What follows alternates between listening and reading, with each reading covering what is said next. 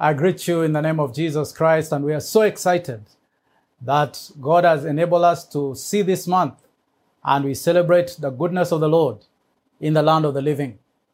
Today, I want to talk about inherit royal message. Paul says in Romans chapter 1, verse 16, I'm not ashamed of the gospel because it is the power of God unto salvation to anyone who has faith, to the Jew first and also to the Greek. The royal message is the message of the King and is the message of Jesus Christ coming to this planet, King of Kings and Lord of Lords. Three things that we want to talk about this message inherit royal message. Number one, the message is redemptive. It is the redemptive message. Secondly, it is the restoring message. And thirdly, it is the revival message. Let me repeat that again. It is the redemptive message. Secondly, it is the restoration message.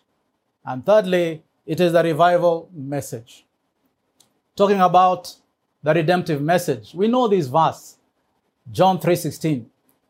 Jesus said, "For God so loved the world that he gave his only begotten son, that whoever believes in him should not perish, but have eternal life."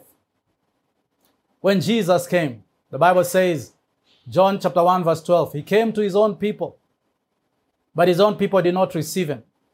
But to those who received him, he gave them the power to become the children of God. For they were born not of the will of man, nor the will of flesh, but by the will of God. Jesus came to redeem humanity. He came to buy us back.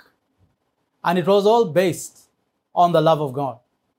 This message is a message of love. It is a message where God extended his love to us by sending his only son to die on the cross for each one of us, to cleanse us from our sins, to pay the penalty of sin.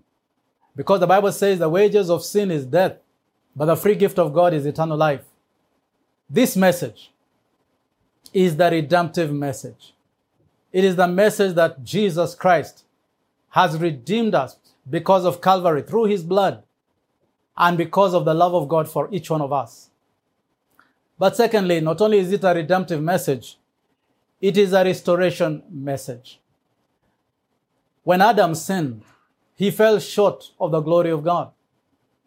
And in doing so, something left him.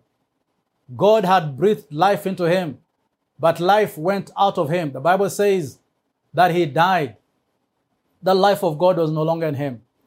When Jesus came, he came to redeem us, and not only to redeem us, but to give us something, to restore back to us something that we had lost. And that is why the Bible says in 2 Corinthians 5:17, if anyone is in Christ, he is a new creation. The old has passed away. Behold, the new has come. God has restored to us the new life, the life of Jesus Christ. We are a new creation. Not only are we redeemed, our sins forgiven, but we have become the children of God.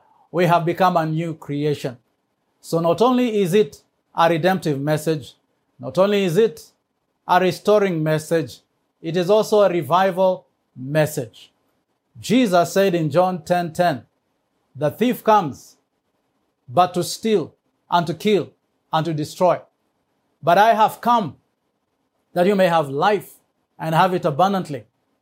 This life of Jesus revives us. This life of Jesus is not just a life in drops. The Bible says, I came that you may have life and have it in full, abundantly, overflowing.